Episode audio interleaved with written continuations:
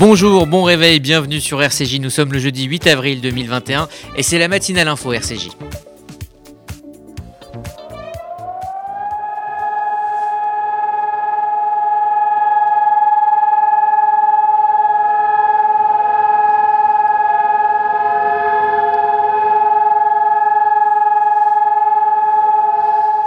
Aujourd'hui à 10h, c'est tout un pays qui se figera pendant deux minutes en souvenir de 6 millions de victimes de la folie nazie. Journée spéciale Yom HaShoah sur RCJ avec de nombreux invités, des témoignages, une journée de souvenirs, de réflexion. Nous évoquerons euh, ce matin le rôle des justes avec euh, l'historien Dominique Lormier. Il publie Histoire extraordinaire des justes, une trentaine de portraits de femmes et d'hommes euh, qui partout en Europe ont mis leur vie en péril pour sauver des juifs. On ira également en Israël pour évoquer les cérémonies qui ont eu lieu hier soir et qui se poursuivront tout au long de la journée. Mais on va d'abord faire avec Margot Siffer le tour de l'actualité de ce 8 avril. La matinale info, Rudy Saad. Bonjour Margot, depuis hier soir, Israël se souvient donc des 6 millions de juifs assassinés pendant la Shoah. En Israël et partout euh, dans le monde, on commémore aujourd'hui euh, Yom HaShoah. Il s'agit du jour euh, du souvenir des victimes de la Shoah à 10h ce matin. Une sirène de deux minutes retentira dans tout le pays. Les Israéliens se tiendront alors en silence pour rendre hommage aux victimes du génocide. Près de 180 000 survivants de la Shoah ont été recensés dans l'État hébreu à la fin de l'année 2020. Des commémorations auront également lieu dans le monde entier. Et notamment aux Émirats arabes unis. Il s'agit des premières cérémonies officielles de euh, commémoration dans un pays arabe. Une cérémonie a eu lieu hier soir à Dubaï en présence d'une délégation composée d'Israéliens de confession juive et musulmane. Une conférence virtuelle se tiendra également ce soir avec quatre jeunes musulmans des Émirats arabes unis et de Bahreïn. Ils évoqueront leurs expériences vécues au mémorial israélien de Yad Vashem. Enfin, pour la toute première fois, les communautés juives de Bahreïn et de Dubaï participeront au Yellow Candle Project. Il s'agit d'une initiative communautaire mondiale pour le souvenir des victimes de la Shoah. Et on en parlera évidemment euh, dans le détail avec Gérard Benamou dans un instant. Un symbole fort, euh, c'est euh, un infirmier de confession musulmane qui a été désigné pour allumer l'une des torches dans une semaine tout juste pour Yom Asmaout, le jour de l'indépendance. Maher Ibrahim avait attiré l'attention nationale en février dernier. Il avait pour cela lu une prière juive à un patient mourant atteint du coronavirus. L'infirmier de confession musulmane allumera donc un flambeau au nom du personnel médical. La profession, qu'elle soit juive, arabe, religieuse ou corps laïque travaille en effet de concert pour sauver des vies. Sur le plan diplomatique, le secrétaire d'État Anthony Blinken a annoncé hier le rétablissement de l'aide américaine aux Palestiniens à hauteur de 200 millions d'euros. Cette aide avait été euh, interrompue sous la présidence de Donald Trump. Dans le détail, le plan euh, prévoit notamment le déblocage d'un fonds de 150 millions de dollars à une agence onusienne pour les réfugiés palestiniens, 75 millions de dollars d'aide économique et 10 millions de dollars pour les programmes de paix seront également alloués. Et par ailleurs, Lloyd Austin sera en Israël la semaine prochaine. Le secrétaire américain à la Défense se rendra en Israël la semaine prochaine. Il est le premier ministre de l'administration Biden à se rendre dans l'État hébreu. Il y rencontrera notamment Benjamin Netanyahou et Benny Gantz. Israël s'inquiète notamment de la volonté des États-Unis d'entrer dans de nouvelles négociations avec Téhéran concernant l'accord sur le nucléaire. L'image a fait euh, le tour du monde. Ursula von der Leyen privée de siège lors d'une visite officielle à Ankara mardi. La rencontre était censée euh, permettre un réchauffement des relations, mais tout ne s'est pas passé euh, comme prévu. Après avoir euh, pris la pause devant les photographes, le président turc et le président du Conseil européen s'assoient côte à côte, chacun dans leur fauteuil préparé en amont de la réunion. Rien n'avait toutefois été prévu pour la présidente de la Commission européenne.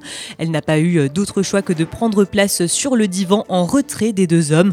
Une image qui a fait réagir jusqu'à la classe politique française qui parle d'humiliation. Et en Turquie, toujours de lourdes condamnations contre des militaires soupçonnés euh, par euh, le pouvoir d'avoir participé à la tentative de putsch de 2016. 32 anciens militaires euh, turcs ont été condamnés hier à de la prison à perpétuité. Ils ont en effet été reconnus coupables d'avoir joué un rôle de premier plan dans le putsch manqué de 2016 contre le président Recep Tayyip Erdogan. Cet événement avait été suivi de vastes purges au sein des forces armées. On évoque maintenant le coronavirus. L'Agence européenne des médicaments a rendu hier sa conclusion concernant le vaccin AstraZeneca. Elle a notamment estimé euh, que les caillots sanguins euh, devaient être répertoriés comme effet secondaire euh, très rare. Sa directrice générale a précisé que les bénéfices continuaient à l'emporter sur les effets secondaires. Et en France, la pression sur les hôpitaux ne faiblit pas, même si des premiers signaux positifs apparaissent en Ile-de-France et dans la région nord. Le nombre de patients en réanimation a encore augmenté sur l'ensemble du territoire. Il dépasse à présent la barre des 5700. Toutefois, le nombre de nouvelles contaminations commence à diminuer. C'est notamment le cas en Ile-de-France ou encore dans le Pas-de-Calais. Après trois mois de hausse quasi constante, le taux d'incidence a enregistré là-bas une baisse sur six jours consécutifs. Il a donc reculé de près de 70 points entre le 28 mars et le 3 avril. Des chiffres qui restent cependant à consolider. En France, le débat sur la fin de vie arrive pour 24 heures à l'Assemblée. La proposition euh, de loi pour le droit à une fin de vie euh, libre et choisie sera examinée aujourd'hui à l'Assemblée euh, nationale. Elle provient du député Olivier Falorni du groupe Liberté et Territoire. Ce texte a fait l'objet d'environ 3000 amendements, dont 2300 venus des Républicains, une situation qui compromet donc son adoption. Le document prévoit notamment la possibilité pour certains patients atteints de maladies graves et incurables de recourir à une assistance médicale médicalisés pour mourir dans la dignité.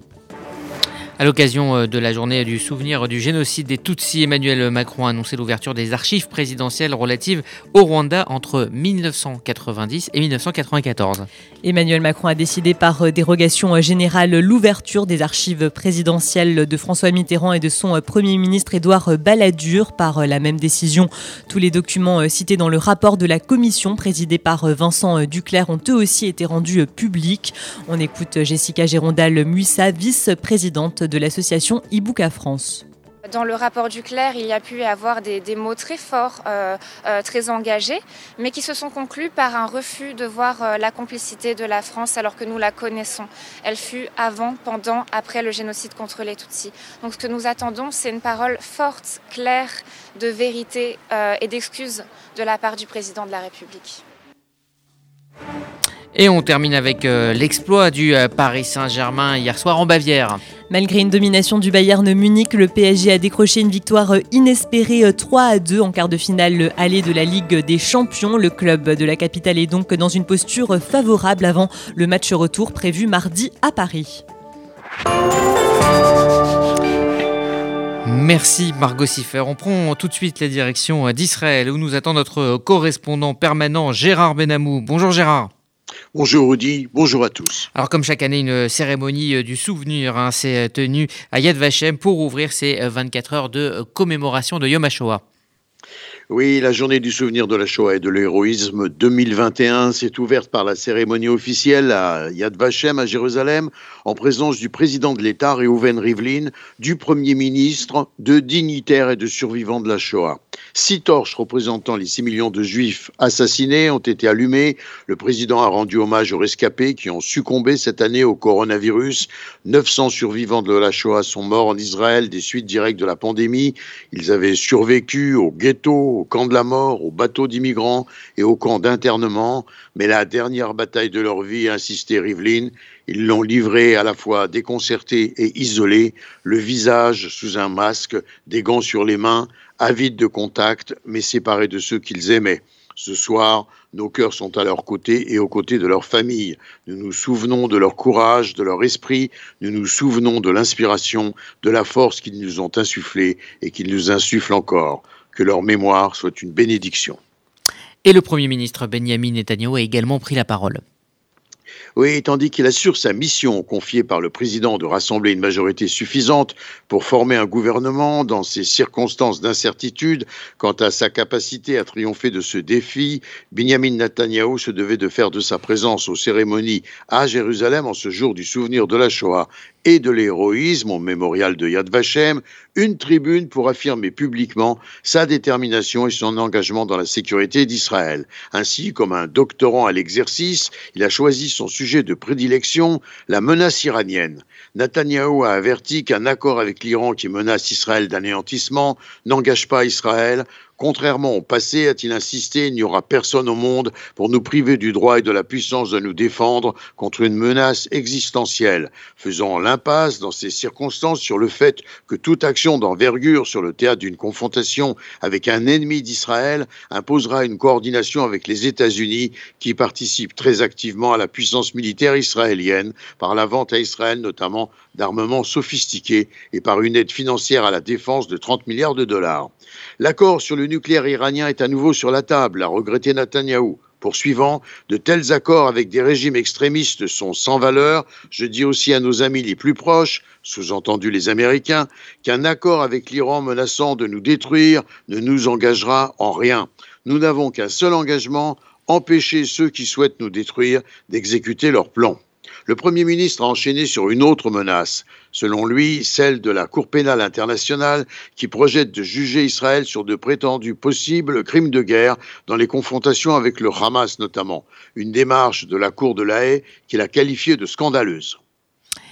Voilà donc pour euh, le discours de Benjamin Netanyahou euh, à l'occasion de Yom HaShoah. Différentes euh, cérémonies hein, consacrées à la Shoah ont lieu donc depuis hier et un peu partout dans le pays notamment des témoignages de rescapés de la Shoah sur l'enfer imposé aux Juifs par les nazis et leur extermination par toutes sortes de moyens. À Yad Vashem, comme chaque année, six rescapés de la Shoah ont été désignés donc par le mémorial pour allumer six flambeaux en mémoire des six millions de Juifs assassinés. Après la sirène, des gerbes ont été déposées au pied des six flambeaux par des dignitaires et des représentants de survivants ou des membres d'autres institutions dédiées à la Shoah. Des sites de commémoration sont mobilisés pour des cérémonies comme le kibbutz des combattants du ghetto ou encore le kibbutz Yad Mordechai, qui accueille également des événements commémoratifs, ainsi que les écoles, les bases militaires, les municipalités et certains lieux de travail, en rappelant la nécessité aujourd'hui de l'assistance nécessaire à 180 000 rescapés de la Shoah qui vivent en Israël. Rappelons qu'à 10 heures ce matin, tout à l'heure, donc heure israélienne, retentira de nouveau la sirène du souvenir. Et puis euh, Margot euh, le disait dans le journal, pour la première fois dans l'histoire, un pays arabe, les Émirats arabes unis, euh, a choisi de marquer également cette journée de Yom HaShoah. Alors, selon la douzième chaîne israélienne, c'est la première fois que le Yom HaShoah est officiellement marqué dans un pays arabe, à Dubaï, avec une délégation de juifs musulmans et, donc israéliens et de citoyens arabes sur place, auxquels notamment se sont joints des influenceurs des réseaux sociaux du Golfe, dans l'espoir souligné par les organisateurs qu'ils transmettront les récits de survie les plus bouleversants sur la résilience. Gérard Benamou, en direct de Tel Aviv, pour RCJ. Merci euh, Gérard Benamou, on vous retrouvera euh, pour évoquer ce Yom HaShoah dans RCJ euh, midi. RCJ, il est 8h12, édition spéciale de cette matinale info consacrée donc à Yom HaShoah. Nous allons ce matin nous intéresser à celles et ceux qui ont risqué leur vie pour sauver des juifs pendant la guerre et sauver, sauver aussi un peu l'humanité. On les appelle les justes. Retour sur la définition du statut de juste parmi les nations avec Églantine Delalleux. C'est en 1953 que la Knesset, en même temps qu'elle crée le mémorial de Yad Vashem, institue le terme de juste parmi les nations qui ont mis leur vie en danger pour sauver des juifs pendant la Seconde Guerre mondiale. Mais ce n'est qu'à partir de 1963 que le mémorial enclenche une politique active d'identification des justes. Présidée par un juge de la Cour suprême d'Israël, une commission d'hommage décerne cette distinction sur des critères précis. Le fait d'avoir apporté une aide dans des situations où les juifs étaient impuissants et menacé de mort, le fait d'avoir été conscient que le sauveur risquait sa vie et le fait de n'avoir recherché aucune récompense en contrepartie. Mais le travail d'identification des justes est difficile puisqu'il doit s'appuyer principalement sur des témoignages réduisant le nombre des justes identifiables. Les conséquences de ce titre sont nombreuses. Une personne reconnue comme juste reçoit une médaille, son nom est gravé sur le mur d'honneur à Yad Vashem ou encore elle reçoit des aides financières et sanitaires. En France, une allée des justes leur est dédiée dédié au mémorial de la Shoah et une plaque leur rend hommage au Panthéon. Le titre de juste a été décerné à plus de 20 000 personnes en Europe et plus de 4 000 en France. La Pologne, les Pays-Bas et la France sont les pays qui comptent le plus de justes. Lors d'une cérémonie aux Justes de France en 2007, Simone Veil leur avait rendu hommage. Les Justes de France pensaient avoir simplement traversé l'histoire. En réalité, ils l'ont écrite. De toutes les voix de la guerre, leur voix était celle que l'on entendait le moins, à peine un murmure qu'il fallait souvent solliciter. Il était temps que nous les entendions. Il était temps que nous leur exprimions notre reconnaissance. Le livre des justes ne se fermera jamais réellement car nombreux sont ceux qui ont souhaité rester anonymes. Églantine Delalleux, et pour euh, évoquer euh, les justes, nous sommes en ligne avec euh, l'historien et écrivain Dominique Lormier, membre de l'Institut Jean Moulin et auteur d'une trentaine de livres hein, sur cette période. Bonjour. Bientôt. merci d'être avec nous ce matin sur RCJ. Vous publiez la semaine prochaine chez Alizio Histoire extraordinaire des justes, une trentaine d'histoires partout en Europe. Et on retrouve dans votre livre des, des noms des visages connus comme ceux de Scar Schindler, par exemple, Gino Bartelli ou encore Irena Sandler, mais également des destins moins connus. ces 30 histoires que vous racontez, qu'ont-elles en commun? Eh ben, ils ont tous au commun, je leur dirais, leur principe d'humanité, c'est-à-dire de gens qui ont refusé le totalitarisme nazi et qui ont, euh, qui se sont engagés pour sauver des juifs pendant la guerre. Donc c'est vraiment des gens qui étaient ancrés, je dirais, dans un humanisme euh, universel et qui étaient et qui voulaient véritablement euh, lutter contre le nazisme et bien sûr contre l'antisémitisme. Alors il faut euh, rappeler le, risque hein, qu'ils encouraient et beaucoup euh, de, des destins que, que vous racontez dans, dans votre livre euh, se, se, terminent mal. Beaucoup ont sacrifié leur vie. Absolument, vous en avez un certain nombre qui ont été arrêtés par la Gestapo, par les nazis ou par la police de Vichy, et donc qui ont été, qui se sont sacrifiés véritablement. Mais je dirais que ça a permis de sauver des vies, puisqu'on sait quand même qu'il y a eu en France, par exemple, 75% des juifs qui ont été sauvés justement grâce à l'action qui a été entreprise par non seulement la communauté juive à travers des organisations et des réseaux, mais également euh, à travers euh, les, les, chrétiens aussi qui se sont engagés et d'autres euh, et d'autres mouvements et également des personnalités comme monseigneur Saliège à Toulouse qui s'est engagé qui avait annoncé justement dans un très beau discours en 1942 l'engagement qui devait être celui des chrétiens en faveur des juifs. Alors, est-ce que cette euh, notion de juste, hein, Glantine le rappelait, c'est un titre euh, officiel créé en 1953 par Yad Vashem, est-ce que euh, ce, titre de juste a permis de regarder l'histoire de manière plus nuancée, de, de, de comprendre la complexité de chaque situation? Oui, euh, ça a permis justement de comprendre la complexité. L'histoire a besoin toujours d'être nuancée. Il faut éviter, je dirais, aussi bien la polygie béate que le dénigrement systématique, et toujours euh, prospérer, je dirais, dans la voie du milieu, qui est la voie de la sagesse, et qui est celle qui permet d'avoir justement un regard panoramique sur les événements. Il faut toujours avoir un regard panoramique et éviter également aussi, je dirais, les approches réductrices et sectaires et donc véritablement euh, comprendre la complexité de l'époque. Par exemple, vous avez le cas de l'Italie, bien que l'Italie ait été à l'Allemagne euh, alliée à l'Allemagne nazie, il y a eu les troupes euh, italiennes qui, dans leur zone d'occupation, en règle générale, ont protégé les Juifs, notamment dans la région de Nice. Il y a eu récemment sur RMC Découverte un excellent documentaire sur la protection des, des troupes italiennes en faveur des Juifs, dont a bénéficié d'ailleurs Serge Parsfeld durant un certain temps mais également Simone Veil. Malheureusement, à partir de 1943, l'Italie a capitulé et il y a eu ensuite les rafles euh, monstrueuses qui ont eu lieu sur la Côte d'Azur, mais également aussi à Bordeaux et ainsi que dans d'autres endroits. Alors, on, le sait, hein, les témoins euh, s'éteignent peu à peu. Malheureusement, est-ce que vous pensez que dans les années à venir, euh, on puisse encore identifier des justes et leur rendre hommage, même à titre posthume? Ah bah je pense, je, je, pense que ça sera possible. Je sais que moi personnellement, euh, mon grand-père euh, euh, Alain Lormier, qui était directeur d'une usine hydroélectrique dans le dans l'est de la France, a, a, caché des juifs dans son usine. Malheureusement, on n'a pas retrouvé les noms des gens qui avaient été sauvés. Puis en plus, mon grand-père l'a fait véritablement je dirais par but humanitaire, il voulait, il, il, cherchait aucune récompense par la suite. Il a estimé, il avait caché également des gens recherchés par le STO et des résistants. Donc on a eu, je dirais, de multiples personnes qui ont sauvé des, des juifs pendant la guerre et qui n'ont pas cherché euh, à se faire connaître par la suite. Ils ont estimé, comme l'a dit très bien Simone Veil dans son admirable livre Une vie, euh, des gens véritablement qui ont fait ça, je dirais, euh, uniquement par but humanitaire, humaniste et qui ne cherchaient pas forcément à être reconnus après. Et, comme ça a été le cas notamment de Giorgio Perlasca en Italie, qui a eu, qui a eu un comportement admirable en, Hongrie et qui a sauvé des, des milliers de juifs avec euh, l'ambassade d'Espagne. Donc il y a eu véritablement des gens qui se sont engagés sans chercher forcément des récompenses par la suite. Ils ont agi véritablement par principe humanitaire. Il nous reste euh, quelques minutes. Je voudrais en profiter euh, pour vous demander quelle est l'histoire qui vous a le plus marqué dans ces 30 histoires dans lesquelles vous vous êtes plongé. Est-ce que vous pouvez nous, nous, raconter un des destins? Ben, Je dirais qu'elles m'ont toutes marqué, hein, parce qu'elles sont vraiment toutes admirables. Mais euh, il y, a, y, a, celle justement de cet Italien euh, Giorgio Pelasca, parce qu'il faut savoir que Giorgio Pelasca a eu quand même une vie assez particulière. Il avait été euh, très proche des mouvements fascistes italiens durant la, il avait combattu en Éthiopie dans l'armée italienne, également durant la guerre d'Espagne aux côtés des troupes de Franco. Et puis sa vie a totalement basculé sous l'occupation. Il s'est détaché du fascisme parce que euh, du fascisme italien parce qu'il n'acceptait pas l'alliance entre Hitler et Mussolini.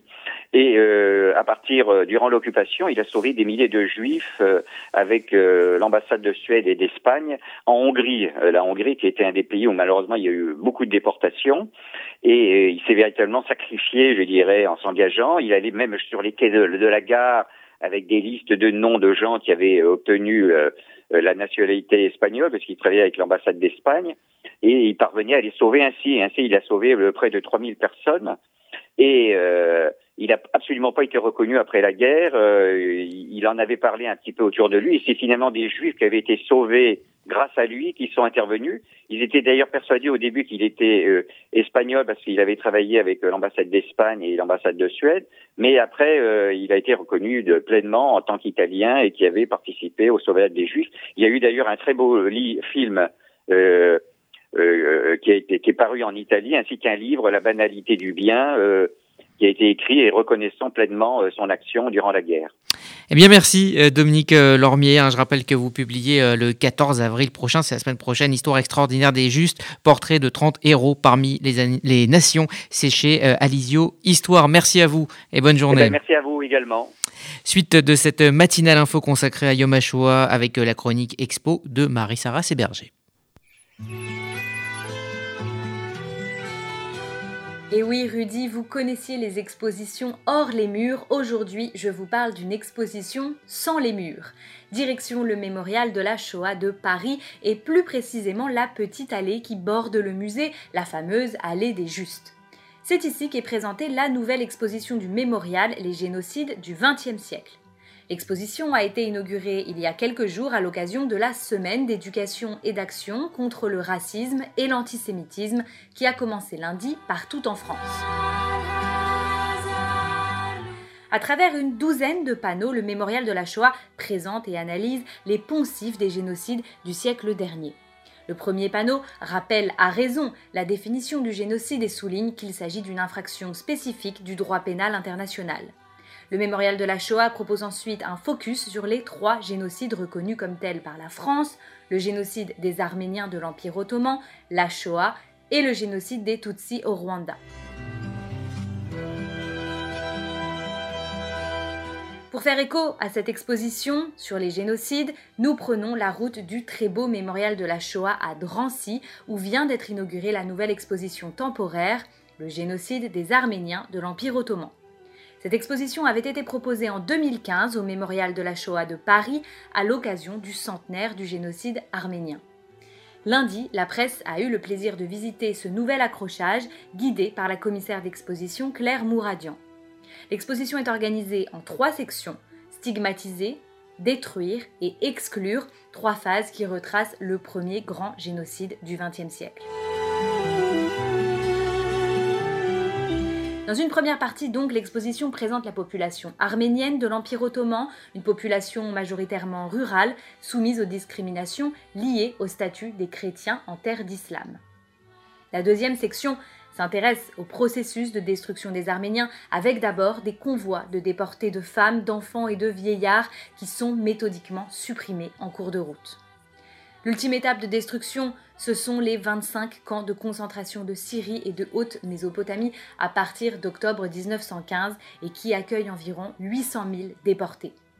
La troisième partie de l'exposition met notamment en lumière la question du négationnisme autour du génocide arménien, un génocide qui n'est toujours pas reconnu par la Turquie et une diaspora qui continue de souffrir des discriminations et de la haine. En attendant de pouvoir découvrir cette exposition au mémorial de Drancy, vous trouverez de nombreuses ressources sur le site internet dédié expogénocide des Arméniens.mémorialdelashoah.org. Les élèves, quant à eux, ont le loisir de découvrir cette exposition nécessaire qui s'inscrit parfaitement dans le programme de cette semaine d'éducation et d'action contre le racisme et l'antisémitisme. Marie-Sara Séberger, RCJ, il est 8h24 et voici la météo de Sylvie. Bonjour à tous. À Paris, du beau temps peu nuageux toute la journée, mais il fera froid ce matin puisque le thermomètre affichera moins 1 degré et atteindra 12 degrés cet après-midi. À Strasbourg, ensoleillé ce matin et très froid, moins 2 degrés, et beau temps peu nuageux l'après-midi avec 9 degrés. Et à Tel Aviv, un ciel variable le matin, laissant place à du soleil cet après-midi et 21 degrés. Bonne journée sur RCJ. Merci Sylvie. Fin de cette euh, matinale info spéciale Yom HaShoah et journée spéciale qui continue sur RCJ avec à 11h essentiel le rendez-vous du jeudi, un monde de livres. Josiane Savigno reçoit Robert Bobert et Laurence Benaïm autour de nous, ces commémorations de Yom HaShoah. Euh, pour midi, à RCJ midi, pardon, euh, nous écouterons le témoignage de Gillette Colinca, recueilli par Églantine Delalleux et Juliette Hochberg. Et puis le grand rabbin de France sera avec nous pour parler de mémoire. Chaim Corsia donc évoquera Yom HaShoah. On évoquera également la transmission via les petits-enfants avec euh, un euh, reportage. Voilà pour le programme de RCG Midi. Puis à 13h, euh, émission spéciale Yom HaShoah et hommage à Félix, Félix Spitz, auteur de Personne ne me croira. Il était dans ce studio, c'était en, février 2020 au micro de Sandrine Seban. Il est, il n'est plus de, de, ce monde malheureusement et on lui rendra hommage donc à 13h avec cette rediffusion de cette interview de Félix Spitz. Voilà pour le programme de cette journée spéciale Yom HaShoah. Excellente journée à toutes et à tous sur RCJ.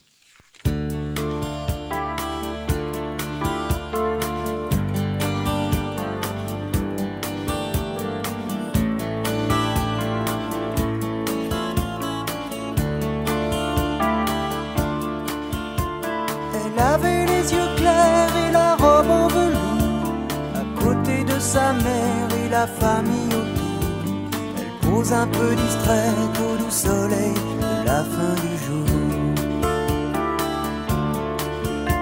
La photo n'est pas bonne, mais l'on peut y voir le bonheur en personne et la douceur d'un soir. Elle aimait la musique, surtout Schumann et puis Mozart. Comme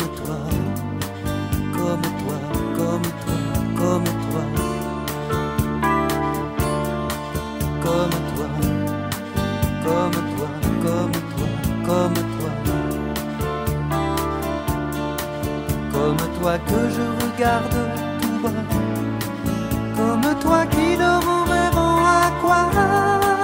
Comme toi, comme toi, comme toi, comme toi. Elle allait à l'école au village d'en bas. Elle apprenait les elle apprenait les lois. Elle chantait les grenouilles et les princesses qui dorment au bois. Elle aimait sa poupée, elle aimait ses amis, surtout Ruth et Anna, surtout Jérémie. Et ils se marieraient un jour, peut-être m'avoir souri. Comme toi, comme toi, comme toi comme toi, comme toi, comme toi, comme toi, comme toi, toi que je regarde tout bas, comme toi qui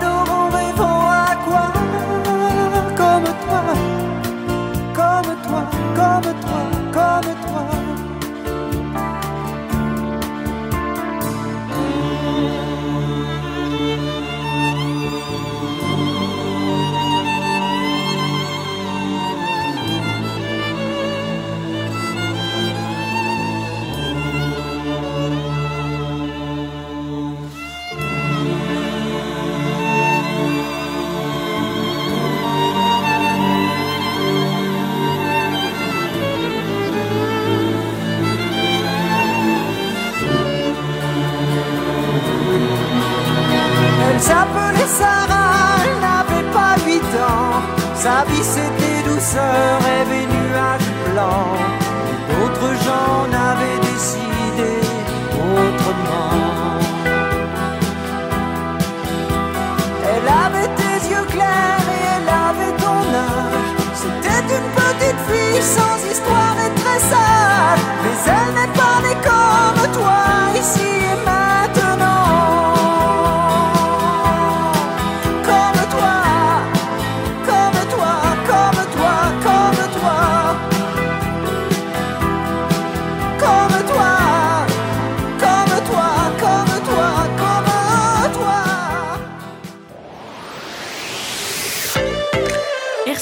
Un média du Fonds social juif unifié.